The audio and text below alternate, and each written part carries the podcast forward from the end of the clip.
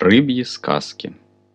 В глазах жили слезы, соленые-соленые, как маринованные огурцы.